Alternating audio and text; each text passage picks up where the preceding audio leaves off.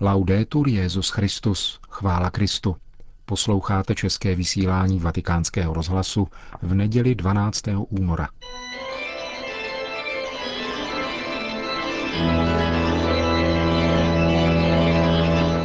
Církev a svět. Náš nedělní komentář. Připravil Milan Glázer.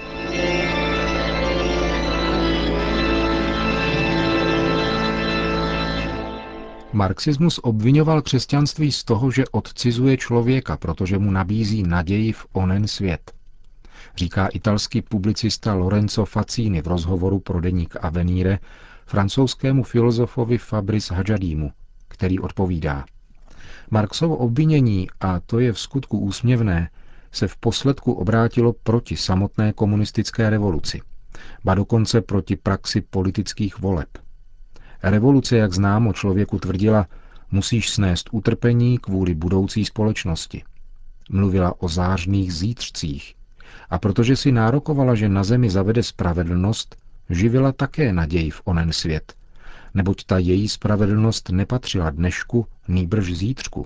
Také politika, žitá pouze v perspektivě volebních období, se neustále musí blízkat krásnými sliby, protože politici potřebují být zvoleni a čerpají tedy z náboženských kategorií, jako je příslip, vyvolení, budoucí svět. Onen svět tedy opravdu není onde. Ten křesťanský onen svět je ve skutečnosti docela jiný. Ježíš jej definuje nikoli jako svět, jenž nastane zítra nebo jinde, níbrž tady a teď.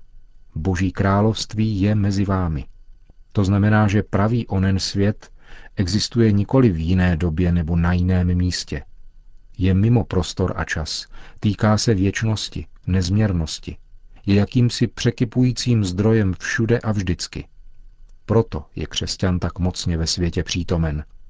Chce totiž volit svět u jeho zdroje.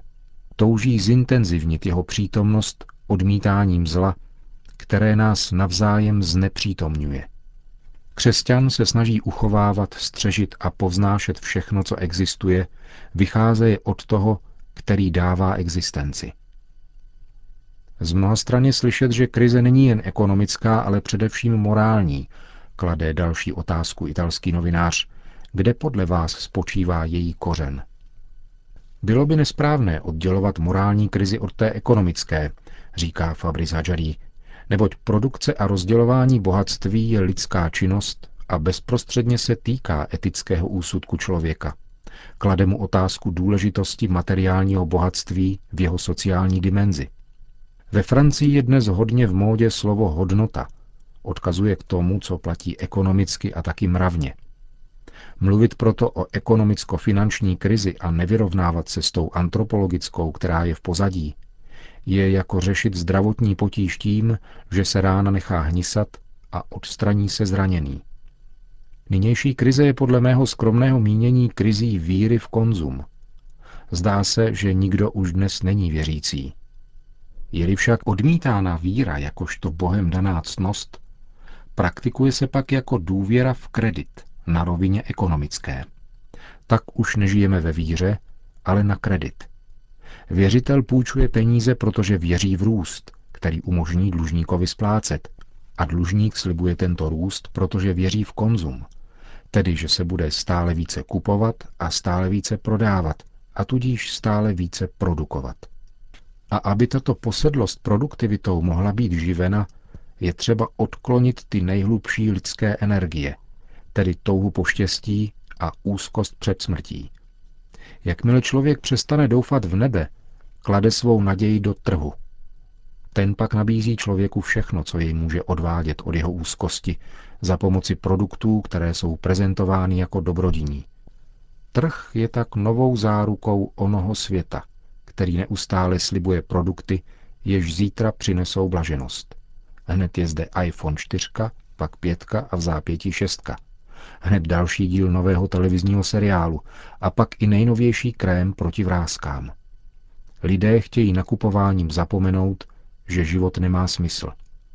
Chovají se, jako by hráli v kasínu a doufali, že rozbíjí bank. Na kontinentě, který žil po 60 let v pokroku a blahobytu, dochází ke zhoršení ekonomické situace, pokračuje italský novinář v rozhovoru s Fabrisem Hadžadím. Mnozí Evropané, zejména mladí, spatřují v zítřku konkrétní možnost neštěstí či zhoršení situace. Proč vzbuzuje zítřek takové obavy? Fabriz Hadžadí na otázku odpovídá. Kdo se diví této krizi, věří ještě v progresismus. Já osobně mám za to, že svět je v krizi od začátku. Tak nám to podává učení o prvotním hříchu. Evangelní podobenství o pšenici a koukolu nás učí, abychom nebyli nostalgičtí, protože zpátky se vrátit nemůžeme a jdeme vstříc lepšímu a zároveň horšímu. Existuje tedy možnost zlepšení za každým zhoršením. Jinak ovšem nesouhlasím s východiskem vaší otázky, říká Fabriz Hadžadí italskému publicistovi, který se táže, opravdu? Co pak jsme nežili v blahobytu? A francouzský filozof odpovídá, 60 let hodnocených jako pokrok, to byla také desetiletí bezuzného konzumismu, systematického masakru duší, neuvěřitelného zhrubnutí člověka, redukovaného na hýčkané a vykrmované prasátko, před kterým se ovšem tají, proč s ním je tak nakládáno, totiž aby šlo na jatka. Materiální růst, jistě.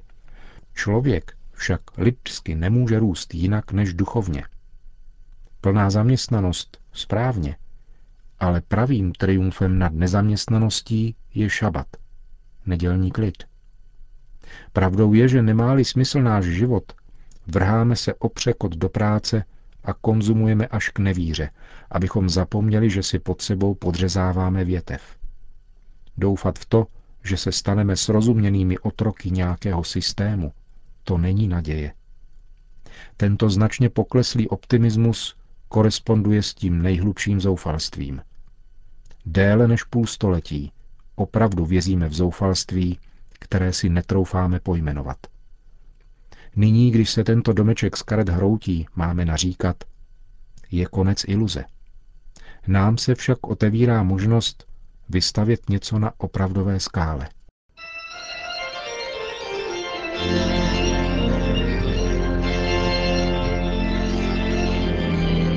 komentáři Církev a svět jste slyšeli rozhovor s Fabrisem Hadžadým, francouzským spisovatelem a otcem šesti dětí, zveřejněný v italském katolickém deníku Avenire.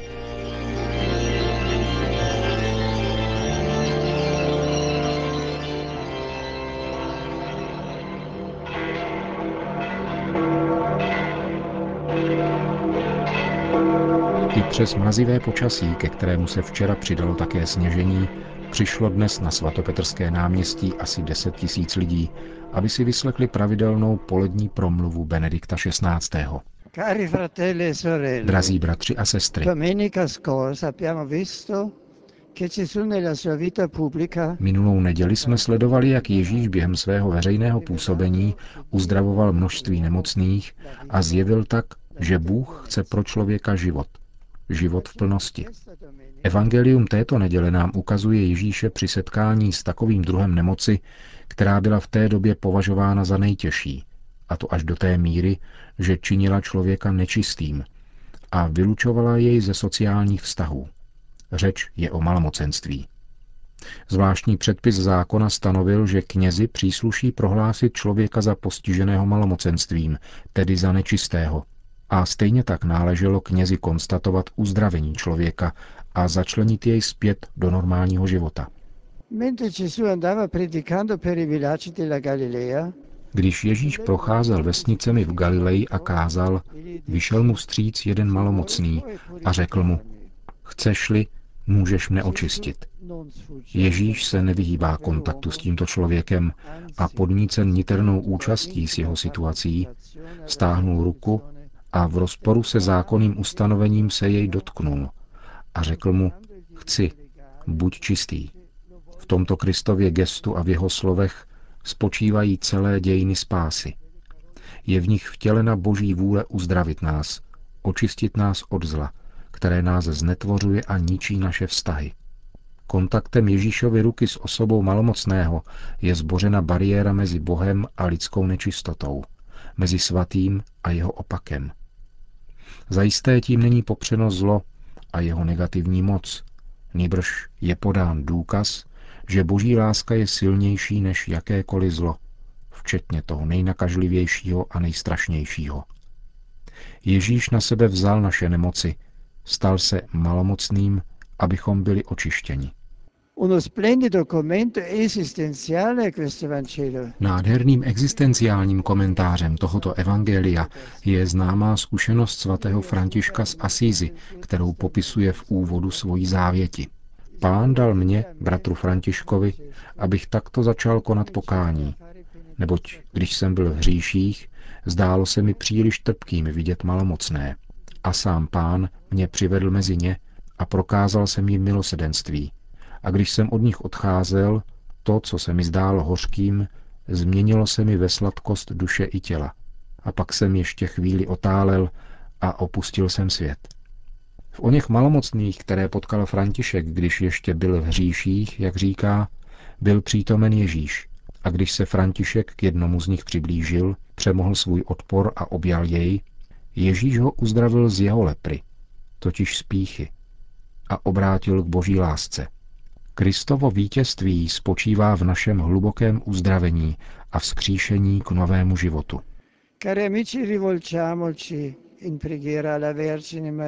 Drazí přátelé, obraťme se v modlitbě k paně Marii, jejíž zjevení v Lurdech jsme si včera připomněli. Svaté Bernadetě svěřila Matka Boží poselství, které je aktuální stále.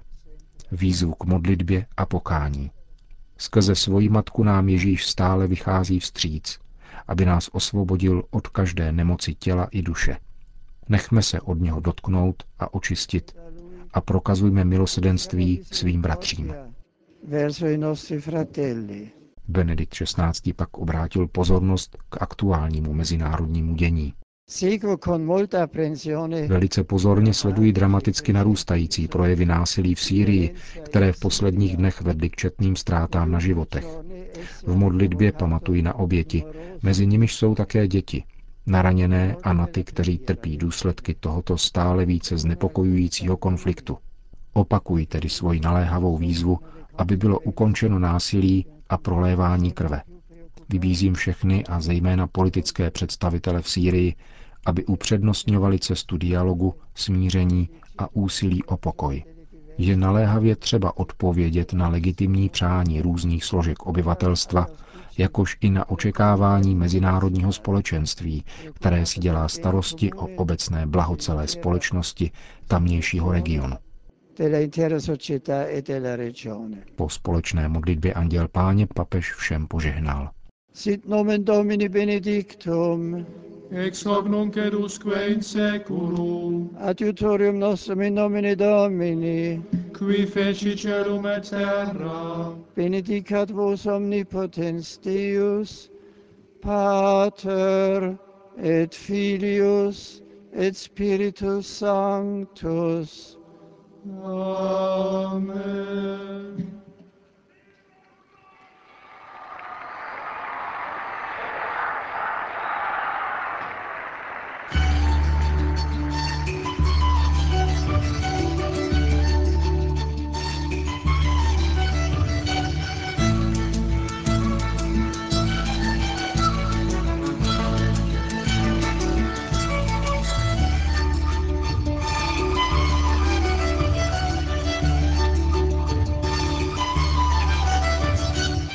Končíme české vysílání vatikánského rozhlasu. Chvála Kristu, laudetur Jezus Christus.